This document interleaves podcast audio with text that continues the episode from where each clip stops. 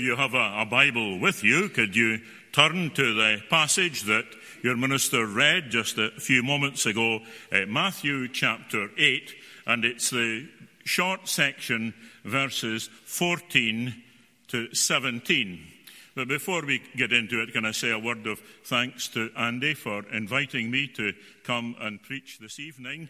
Uh, it was an invitation that I readily and gladly accepted. It's lovely to be here with you again, and my, my wife Kathleen's also with me this evening just to keep a check on me.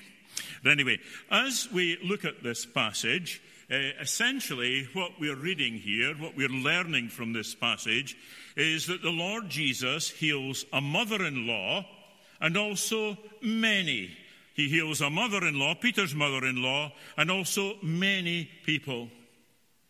And as we, if we were, for instance, to study Matthew's account of the gospel in a one hour this evening, and in particular the whole of chapter 8 and 9, we cannot help but notice the authority of the Lord Jesus Christ. He speaks and he teaches and he acts as one who had more than human authority, more than human ability, whether it was in the majesty of his teaching or in the power displayed in his miracles. Divine authority in Jesus. But we also see some other characteristics in the Lord Jesus. He is available, he is approachable, he is accessible even to the most needy and desperate in society. This section of Matthew's Gospel, chapters 8 and 9, is rich in recording the miraculous power and authority of the Lord Jesus. Chapter 8 begins, as we read earlier, with a report of the Lord Jesus miraculously healing a leper, verses 1 to 4.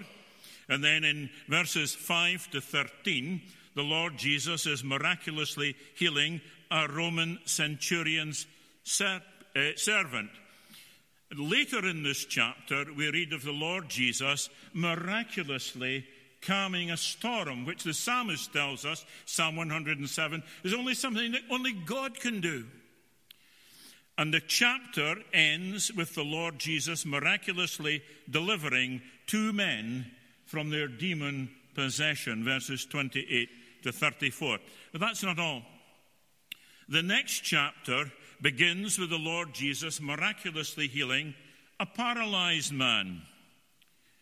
And in the middle of all this, short though the passage is, only four verses, it contains reports of our Lord Jesus healing a mother in law and follows this up with an amazing number of miraculous healings.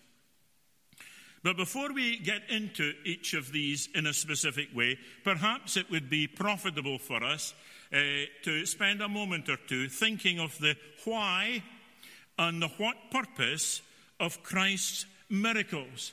We read in verse 17 this was to fulfill what the prophet Isaiah had said, had foretold. Viewed biblically, there are at least four reasons or purposes to the miracles that Christ performed. They were signs of who Jesus was or is. Isaiah 53 is the supreme prophecy of the suffering servant on the cross of Calvary. The crucifixion of someone special, the Messiah. But earlier in uh, Isaiah's prophecy, we read a prophecy of the coming of the Messiah in verses, uh, chapter 35, verses 5 to 7, that when the Messiah comes, the eyes of the blind would be opened, the ears of the deaf unstopped, the lame would leap, and so on. Secondly, miracles were to bring people to faith in Christ. John 14, verse 11, the Lord Jesus says, Believe me when I say that I am in the Father and the Father in me, or at least believe on the evidence of the miracles themselves. And see in this chapter, verse 27, at the coming of this, the storm, the disciples asked, What kind of man is this? Who is this? Even the wind and the waves obey him. Thirdly, the miracles of Christ were also a herald of the coming new heaven and new earth, the bringing in of God's ultimate purpose. You read about this in Isaiah chapter 11, verses 6 to 9. The wolf shall dwell with the lamb, and the leopard shall lie down with the young goat, and the calf and the lion and the fatted calf together, and a little child shall lead them. the cow and the bear shall graze, their young ox shall lie down together, and the lion shall eat straw like the ox. The nursing child shall play over the hole of a cobra, and the weaned child shall put his hand on the adder's den. They shall not hurt or destroy in all my holy mountain, for the earth shall be full of the knowledge of the Lord as the waters cover the sea. And in Revelation chapter 21, verses 1 to 4, then I saw a new heaven and a new earth. For the first heaven and the first earth had passed away, and the sea was no more. And I saw the holy city, New Jerusalem, coming down out of heaven from God, prepared, prepared as a bride adorned for her husband. And I heard a loud voice from the throne saying, Behold, the dwelling place of God is with man. he will dwell with them, and they will be his people. And God himself will be with them as their God. He will wipe away every tear from their eyes and death shall be no more, neither shall there be mourning, nor crying, nor pain any more, for the former things have passed away. And then the fourth reason, and there may be more, but I can think of at least four, the fourth reason for the miracles is perhaps more obvious to help needy people out of their situation of need and distress. Christ's miracles, among other things, were acts of mercy and compassion. So, in the light of these four biblical reasons, let us look at the miracles in this wee passage, each in turn as they are narrated to us by Matthew. I promise you, no mother in law jokes. Uh, they, uh, I think they're probably out of fashion uh, in our uh, culture today, non PC, although they used to be rife, and I have to say, I have to confess that I've enjoyed most of them. but our culture is vastly different from the culture in Israel in Jesus' day, especially regarding women. But here we see Jesus applying the counterculture of his new heaven and new earth to this situation. Then women and girls were regarded as less important than men and boys, but not so with the Lord Jesus. So here we see the compassion of Christ, the Messiah Savior.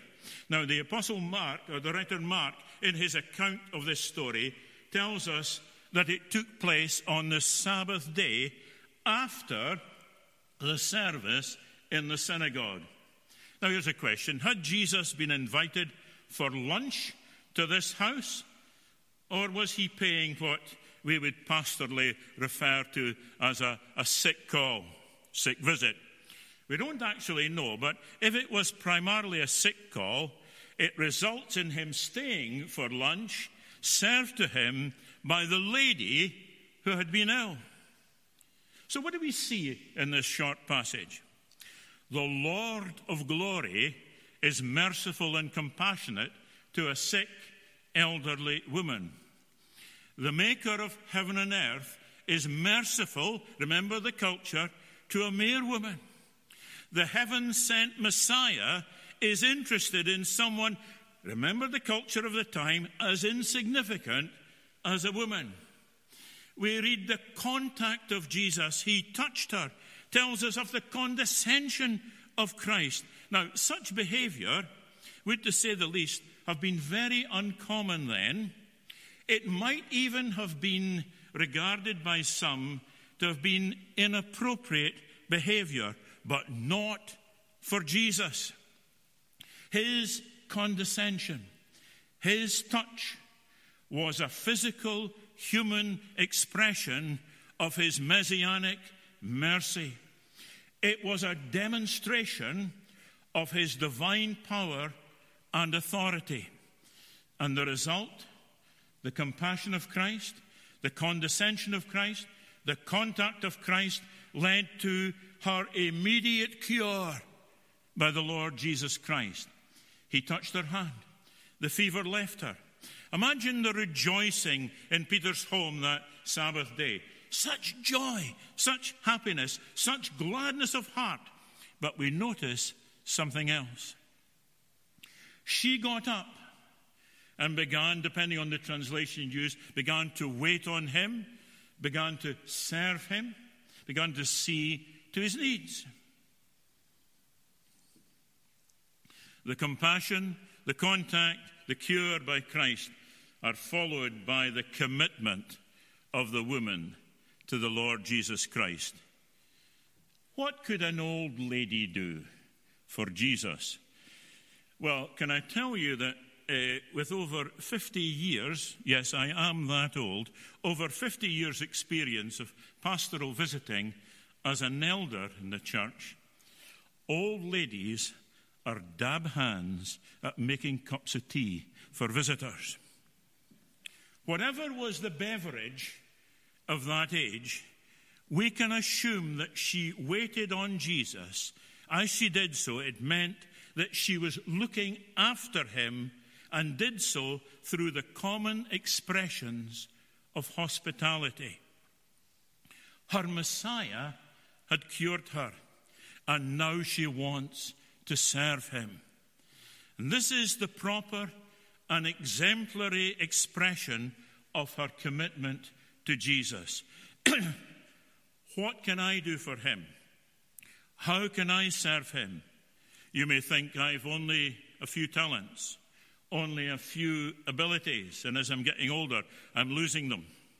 But such as God has invested in me, in you, we should now use to serve his Son, our Saviour. And by his divine compassion, Christ raised her, and he, she now seeks to serve him. And in a lovely way, this old lady is an example to us of what all Christians should be. Perhaps some of us here are uh, sufficient vintage to remember an old hymn that we would have sung in Sunday school years ago. There's a work for Jesus ready at her, your hand.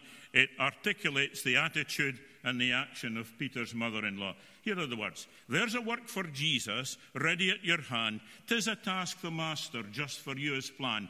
Haste to do his bidding, yield him service true.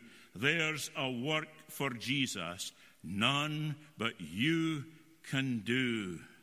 There's a work for Jesus, humble though it be. Tis the very service he would ask of thee. Go where fields are white and under labourers few. There's a work for Jesus, none but you can do. Whether man or woman, all are now, now one in Christ Jesus. All have been elevated, man and woman, to the high level of sonship through which the inheritance comes, level of sonship, and we express this sonship through service to our God. We see this in Matthew chapter 25 in the passage describing the final separation of the sheep from the goats in verses 34 to 40. Then the king will say to those on his right hand, Come, you who are blessed by my Father inherit the kingdom prepared for you from the foundation of the world. For I was hungry, and you gave me food. I was thirsty, and you gave me drink. I was a stranger, and you welcomed me. I was naked, and you clothed me. I was sick, and you visited me. I was in prison, and you came to me. Then the righteous will answer him, saying, Lord, when did we see you hungry and feed you, or thirsty and give you drink? And when did we see you a stranger and welcome you, or naked and clothe you? And when did we see you sick or in prison and visit you? And the king will answer them, Truly I say to you, as you did it for one of the least of my brothers, you did it to me. And also in chapter 27, verse 55, we read, There were also many women there looking on from a distance who had followed Jesus from Galilee to Jerusalem, ministering, we read, ministering to him. Now that is service. Christ is the Savior of all kinds of people for the needy, for the weak, for the insignificant, for the vulnerable, for the unimportant, for the marginalized, for the unimpressive, the uneducated, the neglected, the unskilled, the outcast, the uninfluential, and the rejected of society. As the Apostle Paul tells us in 1 Corinthians chapter 1, God chose the foolish things of this world to shame the wise. God chose the weak things of the world to shame the strong. He chose the lowly things of this world and the despised things and the things that are not to bring to nothing, to nullify the things that are. What a wonderful Savior we have in the Lord Jesus Christ. But secondly, we read, He healed many who were demon possessed. Now, the Bible has a lot to say about the reality of demonic beings. Away back in Genesis chapter 3, we see Satan subtly deceiving Eve to believe his word rather than the word of God. Demonic possession and demonic activity are mentioned in the New Testament too, of course. True, we may not be too familiar with this in our secular culture, and that may be because Satan and his demons are camouflaged somewhat, but busy nonetheless. Busy within professing Christendom and churches where the Word of God and the gospel has been displaced with something else. Paul, in his first letter to Timothy, writes Now the Holy Spirit expressly says that in latter times some will depart from the faith by devoting themselves to deceitful spirits and teaching of demons through the insincerity of liars whose consciences are seared. In some other cultures, demon possession is more open and obvious, associated with idols. But what we learn here is that demon possessed people have been liberated by the Lord Jesus Christ. Peter's mother in law was cured by a touch. Here, the demon possessed are freed by a word. And as Satan in Genesis 3 used words to deceive Eve, here Christ used his words to dispatch demons. Those who are possessed by evil spirits are under the domination of Satan, but Christ is more powerful than Satan and all the hosts of hell. As the words of Satan brought misery and ruination to Eden, then more so the Word of God, ultimately His gospel, is the message that brings liberty, freedom, new life, new ownership, new creation, new destiny. Demon possession is replaced by the possession of the Holy Spirit of Christ in people's lives. See here also a preview into the new heaven and new earth in which righteousness dwells. The Christian's body is the temple of the Holy Spirit. In Romans chapter 12, we read that Christians are transformed, transformed by the renewing of our minds. And the word transformed is metamorphosis, which is the process whereby a hairy caterpillar becomes a beautiful butterfly. I can appreciate with an abundance of hair. I may look like a caterpillar just now, but just wait till the new heaven and the new earth when things are changed round. With the full manifestation of the new heaven and new earth, we see the eternal doom of Satan and all his demons in Revelation chapter 20. Read it when you get home. And then we read in this passage he healed all who were sick. No disease could stand defiant in the face of Jesus and prevail.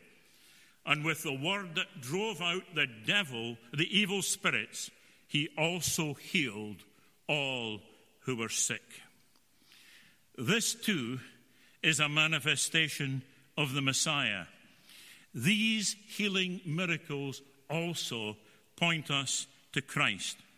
Can Jesus heal today? Without a doubt. Does Jesus heal today? Yes, without a doubt. He is sovereign Lord and can and does do all his holy will.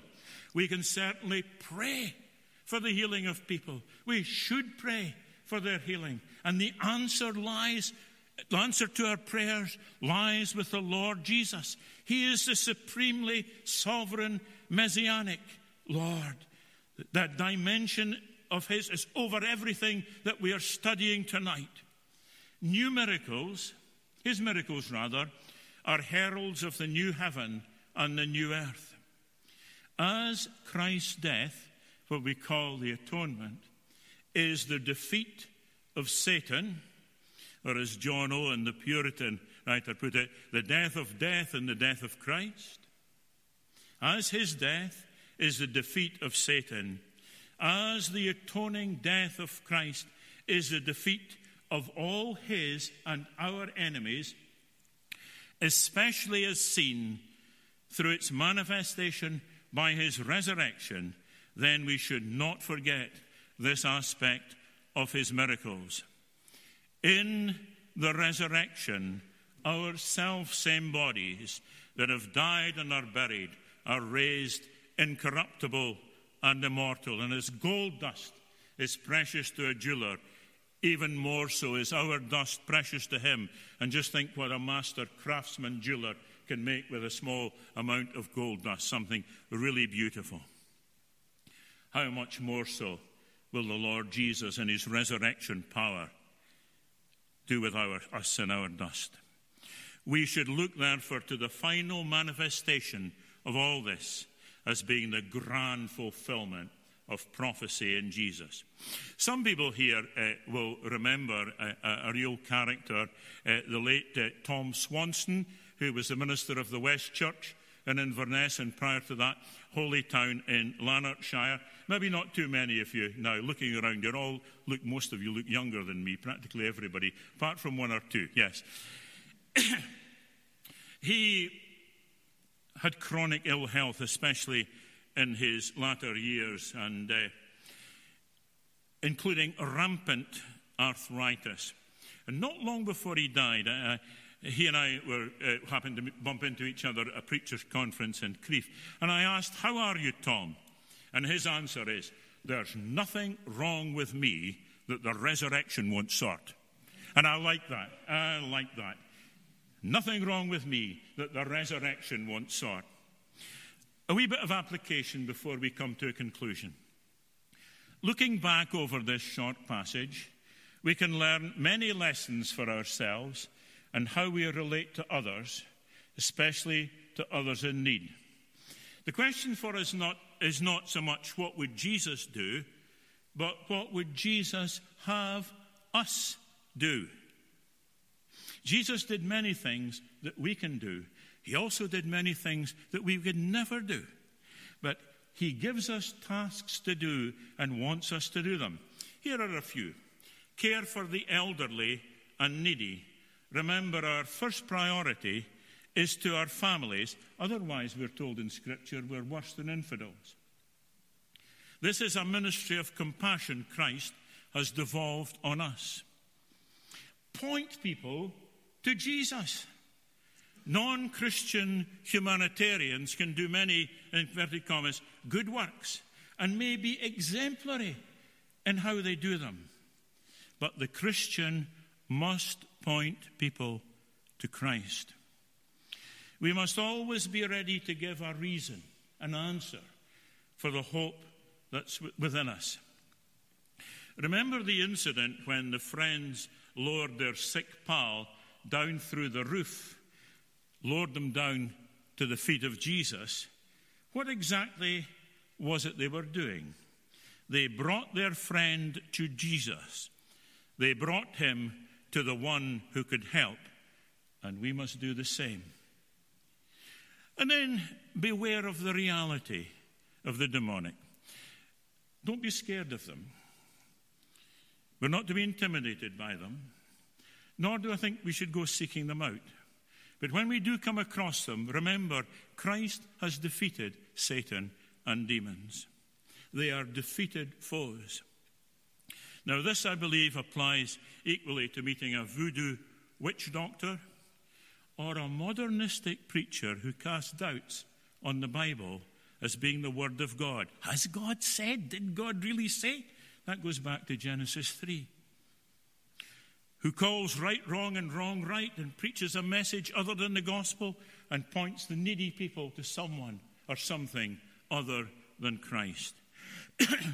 finally, there's a conclusion to come after the finally, by the way. Finally, one day, all sickness, disease, death, and demons will be swept away at the coming of the new heaven and the new earth. And Christ achieves all this through the resurrection of our bodies, not some sort of ethereal, ghostly eternity. No, the resurrection of the body in the renewed universe, heaven and earth, is the final and fullest possible manifestation of the reality of Christ's eternal kingdom. Now, the conclusion. Let's go back to Peter's mother in law. Following her, shall we say, liberation from disease, she showed her commitment to Christ by serving him. This is the proper response to the gospel. In the gospel, Christ calls us to commitment. Firstly, we are to be committed to his person, the Lord Jesus. We start here with him. We start with the Son of God, who is the Savior for all who call upon him. We must commit ourselves to him. Secondly, committed to a principle, living by faith in the person of Jesus. We live by trusting Christ as our Redeemer. We live in the fellowship of a vital union with the Lord Jesus. Saving faith is, after all, not merely an intellectual assent to doctrine, does that, but as the Heidelberg Catechism puts it, is a hearty trust in the person of the Lord Jesus Christ. Thirdly, we are to be committed to his people, Christ's people, Christ's family, all those who have been purchased by his shed blood, his church. The concept of being committed to being a hermit is absolutely absurd. We are to be committed to each other. Fourthly, we are to be committed to his practice service.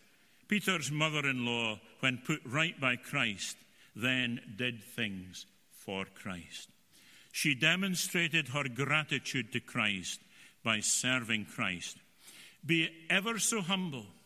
A cup of tea and a biscuit, or maybe two biscuits, to a needy person, when done as a response of faith, is itself a mighty demonstration of the reality of what faith does because it focuses on Jesus.